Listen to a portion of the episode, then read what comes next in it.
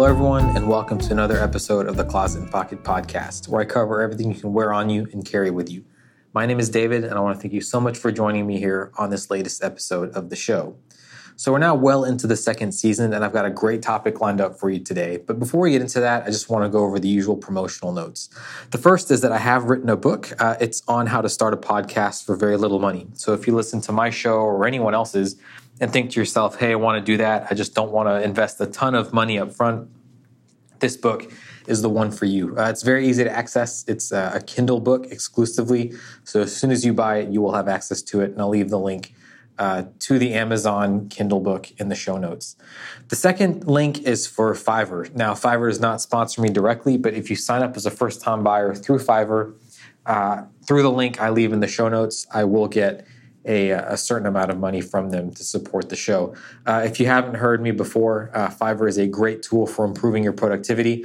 It allows you to outsource things that you maybe don't want to do or maybe you're not so good at for a very low price, and allows you to focus on what it is that you're good at so that whatever project you have in mind comes out as well as possible for your customers, for your listeners, your clients, whoever. So please do check that out if you haven't already. And the final link, similar to Fiverr, it's not a sponsoring company, so I'm not sponsored directly by them, but TransferWise is a phenomenal service if you have to move money in different currencies. So if you had to do this before via traditional banks, it's slow, it's expensive. You don't get the exchange rate. You usually charge a percentage over that. TransferWise does away with a lot of these hassles. I've used it extensively in the past. I have enormous amounts of confidence in the service. So if you do find yourself having to deal with moving money, even on a not so regular basis, and you just want to take the headache out of it, I highly recommend TransferWise. And again, I'm not sponsored, but if you do sign up through the link in the show notes, I may receive a contribution from TransferWise, and that again goes to supporting the show. So with that, let's just go ahead and get started on the topic of today's show, which are my thoughts on buying used. Sustainability is a term that gets thrown around a lot today. While I think everyone shares the same sentiment behind using that word, that's to say that we all want to be good stewards of our environment, I don't believe any two people have the same definition for what, quote, sustainability actually implies. In fact, and someone please do correct me if I'm wrong on this, but I'm not aware of any rigorous guidelines in place for what constitutes, quote, sustainability in the context of what I cover in this show, specifically clothing and gear. Despite that, I think we can all agree that even without a definition for sustainability, the less we consume, the better off the planet is.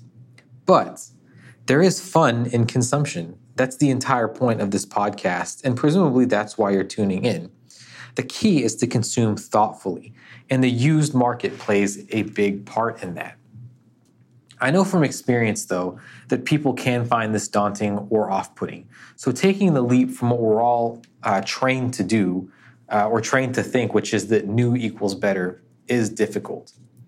But I also know from my own experiences that once you get the hang of it, buying used can unlock a world of value and choice to the point where something you might have been wary of before actually elevates your consumption habits like you could have never imagined, all while being, yes, indeed, more sustainable.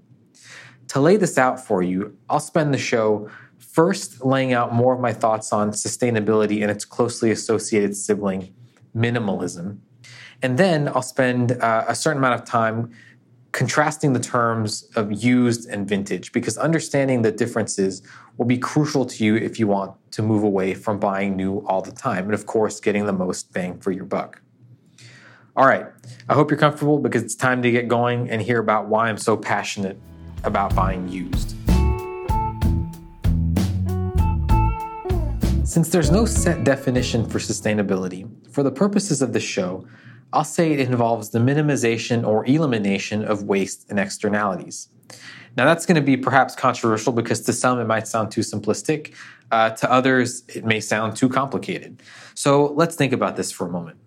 Generally speaking, you can establish 3 points in a product's life cycle at which there can be waste generation. The first, of course, is the production of the product itself. Waste generation here can be heavy if you take just a moment to think about it. In clothing, an often cited example is jeans, because cotton is very resource intensive to grow. And it takes a lot of water to achieve certain washes. And then, of course, the jeans might be made in countries where worker protections are low. So you have a waste issue and you have a moral issue here just in the production of the item alone. Then the second part is, of course, during the use of the product itself. An example I came across recently is that of synthetic fabrics and cotton blends, since they can shed microplastics during wash cycles and even during regular use. So just in the course of your regular use, you can have these plastic particles falling off whatever it is that you're wearing or using. And then finally, of course, is at the disposal of the product. So again, to reference the microplastics, if you throw a whole garment away, that's a much more substantial introduction of those microplastics into the environment than just through normal use. And then just with regular garments, surely we've all by now seen pictures or videos of piles of discarded clothes just sitting in landfills or destined for the incinerators. So with those three steps in mind, going back to my original, admittedly perhaps quite simple definition, we see that the most effective way of reducing waste and externalities is actually just to stop it at the source and not produce at all. On one hand, I know that's preposterous, but that simple conclusion is also pretty profound.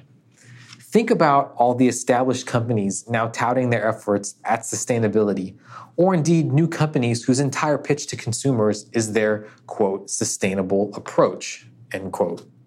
Now ask yourself, how is that not a paradox? If you're putting any new products out there, almost inherently you are creating waste.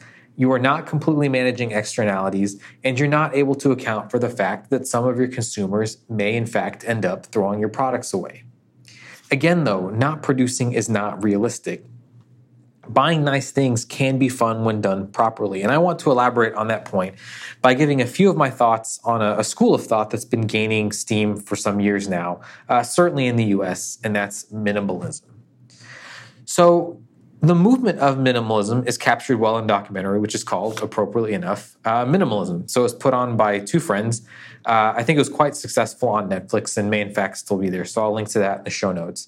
But it comes as a response. So the two kind of friends linking up and then the documentary itself comes as a response to the mass consumption movement of recent decades, the impact that this has had, continues to have on the environment, and on our mental health and daily lives. It sounds quite far-fetched, right? Like, how can the stuff we buy actually affect our mental health? But the idea behind minimalism is that you unburden yourself of as much, quote, stuff, and I'm putting that term nicely because other people would have kind of a more harsh term for it, as possible, leaving only what you absolutely need and use. The hope is that by achieving peak minimalism, you'll reach a state of feeling completely unburdened and be free to enjoy your life more fully at that point. The trouble, in my opinion, is that, ironically, this is a maximalist approach to an aim that is, to be fair, on its face, completely understandable. So in America, certainly, if you're not giving something your all, it's as if you weren't really doing it in the first place. Think of those who aren't satisfied with just going on a light jog every day for the health benefits. You know, they feel that if they have to train, they might as well train for a marathon or a triathlon, or otherwise the effort doesn't mean anything. And so it goes with minimalism. The truth is that objects and things can make us happy. And this is a nice segue into what made Marie Kondo and her Does It Spark Joy approach so popular. I think this became so popular because while her approach does encourage paring down, it's not about cutting things out of your life for the sake of it.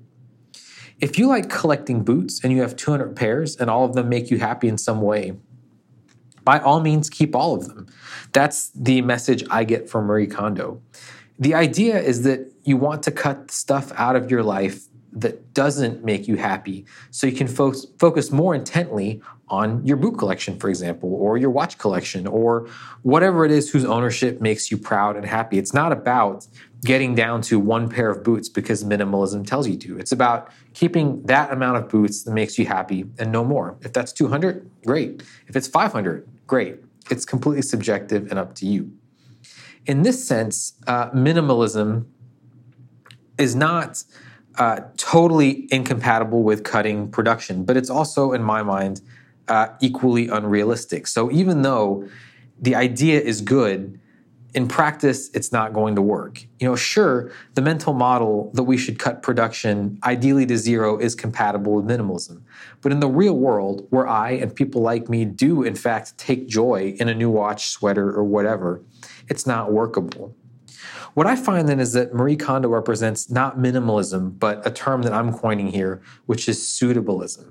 That is to say, being okay with the idea of consumption, but only doing so after you've done the hard work of figuring out what you like while squaring that away with the goals of reducing waste up front, while pushing the disposal act as far out as possible, if you even have to dispose of the item at all. Now I know this was a little bit long-winded, but this is where the attractiveness of the used market really starts to shine. So let's look at an important aspect of the used market, how to look at or not this particular subset of gear and clothing through the lens of another often used term, which is vintage. The distinction between used and vintage is something I've already covered last season in part one of my two-part series entitled Vintage Watches or Bullshit. But the distinction between vintage and used is crucially important in how I approach purchase decisions outside of traditional direct retail channels. And this is why I want to go more into it in this episode as well. To me, the difference between used and vintage is that the former term is objective while the latter is subjective. And to me, it's no more difficult than that. Because to ascribe the term used to something is just to say it's not new. That's it. To say something is vintage, however, is to ascribe to that object all the positive qualities that word is now associated with. This could be, for instance, a nice patina. It could be exclusivity. And I think this has been a huge part of the rise in vintage watches over perhaps the last decade. And in some very rare cases, vintage may denote better performance, but this is rare. The only example I could think of would be vintage guitars. So here, some guitar players swear that early 60s models of Stratocaster sound better than newer models. I do play guitar. I don't know enough to pass judgment. But for the most part, when you're looking at a vintage object, objectively speaking, it should not perform as well as a newer one simply because it's older. Now, if you're still not convinced of the distinction between used and vintage, what immediately comes to mind when I say used car? Okay, now what about when I say vintage car? Today, vintage is highly sought after, and you can see this in the nutty prices for vintage watches and old tour t-shirts. And in fact, no less than Virgil Abloh freaked a lot of people out recently when he said that streetwear is on its way out and will likely be replaced by people gravitating towards archival clothing, which, let's be honest, is just a fancy, fashion-approved way of saying vintage. As for me personally, I have a deep-seated distaste for hype, which I think does a lot to keep me from chasing vintage as a trend. Beyond that, though, more practically, I think that stepping into vintage is like walking into a viper's pit of dishonesty. Think about it. You were asked to pay a huge premium for used goods that have already exhausted a substantial portion of their lifespan. And in any market where there's high demand, and this is created because of the positive qualities associated with the word vintage, there is bound to be fraud and deceit. Also, if you look at this from a sustainability point of view, what's going to have the greatest impact? Going after a limited set of vintage pieces, which probably don't have much versatility in the context of your whole wardrobe, or the enormous volume of used clothing, or even new with tags clothing, that just by virtue of being last season or having been worn once or twice, ends up on eBay, Grailed, or if you're willing to search for yourself, the Goodwill racks. For me, the sweet spot in value then really does lie in used. And frankly, it's not so much a spot as it is a vast universe. Plus, this is where you get to have a direct impact on sustainability. And I don't mean that by buying into some company which is producing more goods, which are, according to them, sustainable. But this is affecting sustainability through your own consumption habits. By buying used, you cut out the need for new production. And hopefully you buy high enough quality stuff that you won't want to get rid of it. But if you do, you'll not only be more motivated just to pass it down or sell it on, you may actually, in fact, get some money out of it. So now that you've heard me outline why I'm so passionate about the used market, I want to go into the main caveat around this, which is that you really do have to do your homework. So used clothing does have the upside of being able to elevate your consumption habits, elevating the impact that you have on sustainability. It also has the advantage of really separating you and allowing you to tell yourself that you know exactly what you're doing when it comes to gear and clothing. So I'm going to cover that in the next section. Let's cover the homework required to get really deep into the used market. The trade-off you make when you venture out of the malls and away from the .com websites really is one of time for money. You really do need to do your homework beforehand, or otherwise you'll buy things you're not satisfied with. You'll waste money, and this may, in fact, even turn you off of buying used forever. So you're robbing yourself of potentially great opportunities to get excellent stuff, but also make as much of an impact on sustainability as you can. I think that keeping in mind this trade-off, or rather keeping in mind people that don't care about that trade-off, is why streetwear and its ascent in its current form frustrates a lot of people, perhaps even Virgil Abloh. Think about the term hype beast. You know, this is applied to people who care nothing about the heritage or context of a given brand or item. They just want to have what's, quote, hot, unquote, at any moment in time. And to the extent that these pieces are also the ones that go for crazy money on resale, the assessment of a hypebeast that this is someone that has access to cash, sure, but no taste, definitely. You see this a lot in the watch community, especially recently with certain prices for Rolex and Patek Philippe, or at least specific models under those brands. It's to this point now where the fact that these watches are basically investment vehicles. They're not really watches. And this has definitely affected people's view of not just the watches themselves, but of people who wear those watches. The assumption now is that anyone buying perhaps a Daytona or a Nautilus is that they are only doing it to flip the watches. They don't really know anything about the heritage behind them. They've just heard this is a good deal. They don't care to discover anything more about the brands. And by buying these watches, they're actually making life more difficult for people who genuinely appreciate the watches and just want to have them on their wrist because they like the Daytona or they like the Nautilus or the Aquanaut or whatever. Now, do I think that someone has to be a watch nerd to own a Daytona? No. But with a minimum of research, you would find actually that there are other, perhaps even better watches for far less money. The flippers don't do the research, and they drive up the price for the true watch geeks and aficionados. There was a great article in GQ, actually, just recently, which I'll link to in the show notes, that discusses this phenomenon in the context of Virgil Abloh's predictions on the death of modern streetwear. Essentially, it says that we've all been trained to favor new over old, and closely related to that is that we follow trends. So trends come and go, they introduce novelty, and that's what we have been trained to follow. Nowhere has that been more evident than in modern streetwear, where all you have to do to flex on Instagram or the person that's out on the street walking by you is to whip out your credit card. The downside is that someone else will always have more bank than you. So what are you really achieving or demonstrating? It's kind of an endless cycle where you're buying more stuff that you might wear once or twice, and then it's gone when the next trend comes around.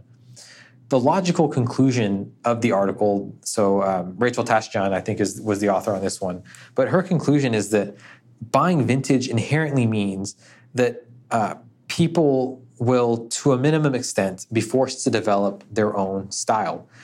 After all, you know, vintage is a broad term, and supply for any given vintage piece is limited.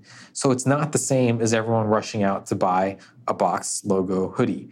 If archival clothing really is going to make a comeback, I think what's also going to make a comeback is the research that people have to do to understand, okay, what is it that they like? What is it that actually works for them? And then what is it that's out there that's attainable? So in this sense, I think the industry would be going in a good way in the direction of sustainability. And also, I'll say just on the subject of GQ, if you look at the articles that come out as kind of a harbinger of what's coming next, and certainly that was the case when The hashtag menswear movement started in the late aughts, early teens, and then the current menswear movement came about. Certainly, you started to see things bubble up in GQ, and right now, I think that vintage and used is certainly making an appearance. So you had this article I'll link to. There was another feature in the current issue of the print magazine on how to buy and specifically how to buy used. So if GQ is any indication, I do think that this is something we're moving towards. And ultimately, I think this is great because we're moving away from buying new for newness' sake and buying things that would otherwise be thrown out, but also have great, great value. And I should say, from my personal point of view, even though the author was speaking of vintage, certainly this applies to used. I mean, yeah, finding a tortilla is great, but finding a used, Ralph Lauren polo shirt or Ralph Lauren sweater that's only been worn a couple times, that definitely has value as well. And I think that's how I'm going to close out the show, is by demonstrating just how much value you can get if you do your homework, if you understand your style, and you know what's out there. So let's go ahead and close out the show with a couple of the most recent used pickups that I am most proud of that have delivered just an insane amount of value for me. All right, so here is where the rubber really meets the road. This is where I tell you some of the excellent, excellent pickups that I've acquired by going through eBay, going through Grailed, doing the work, and just coming out really, really satisfied. Now, a couple caveats to start with. The first is that clearly my style is going to be different from yours. I'm almost 36 years old. I veer relatively conservative. There's definitely some pieces I like to have a lot of fun with. Buying used does allow me to do that because it takes a lot of the financial impact out of it. But certainly, if you're looking to get like the latest pair of hot Jordans, this is probably not going to be of much use to you. So just that caveat there is that my style is relatively down the middle. It is not hype. I think that's the point. And that allows me easy access to a lot of things on these online marketplaces. The second thing I need to say is that even though most of this is used, there are some cases where it's kind of like dead stock or new with tags, and you will find that. You will find that there are cases where it's technically new, I guess, because no one's used it before, but it's being discounted because it's going through like a gray market channel or whatever it is. So I'm using used a little bit loosely here, but I just want to be completely honest with everyone that some of these items were not used. They were just kind of new with tags used, if that makes sense.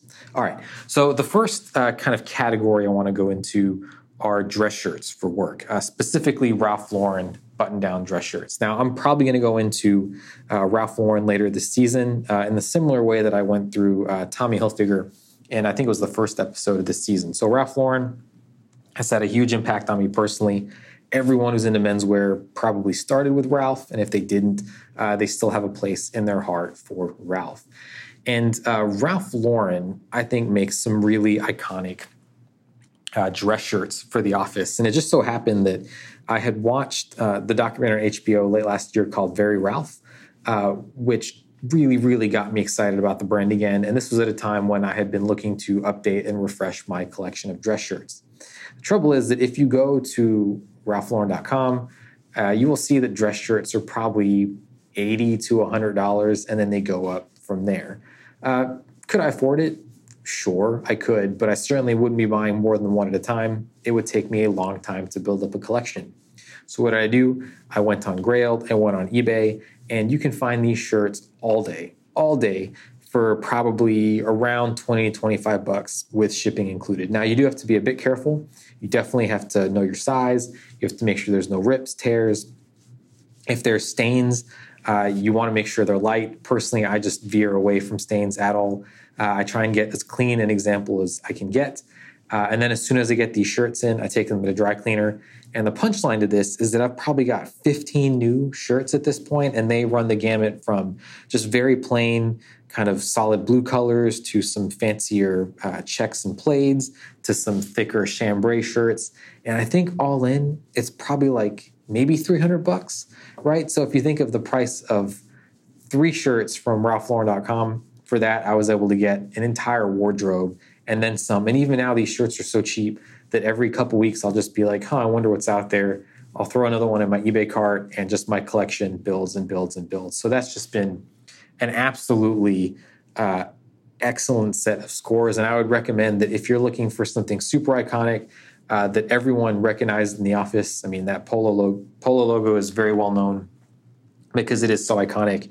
I just cannot stress enough that eBay and Grailed are the place for you to go. And I've actually, you know, while we're on the topic of Ralph Lauren, another thing I've gotten my hands on are polo shirts. Now, I don't wear these as much. Usually, if I'm casual, it tends to be T-shirts. At the office, I tend to shy away from polo shirts. But I think that having a couple around in various colors, so some darker colors if you're going to dress them up, some more bright colors like, you know, the teals, the turquoise, the bright oranges, just very traditionally summer colors. I think it's always good to have a collection of those around. And again, you can find these on Grailed and eBay for, $15-20 and just very, very clean examples. And actually, even though I'm not a huge fan of the vintage aesthetic, right, I do think that a nice, like, faded polo shirt that still has life left in it is really, really appealing. And that's what you tend to find when it comes to polo shirts. So the dress shirts, if they've been well taken care of, are going to be quite vibrant.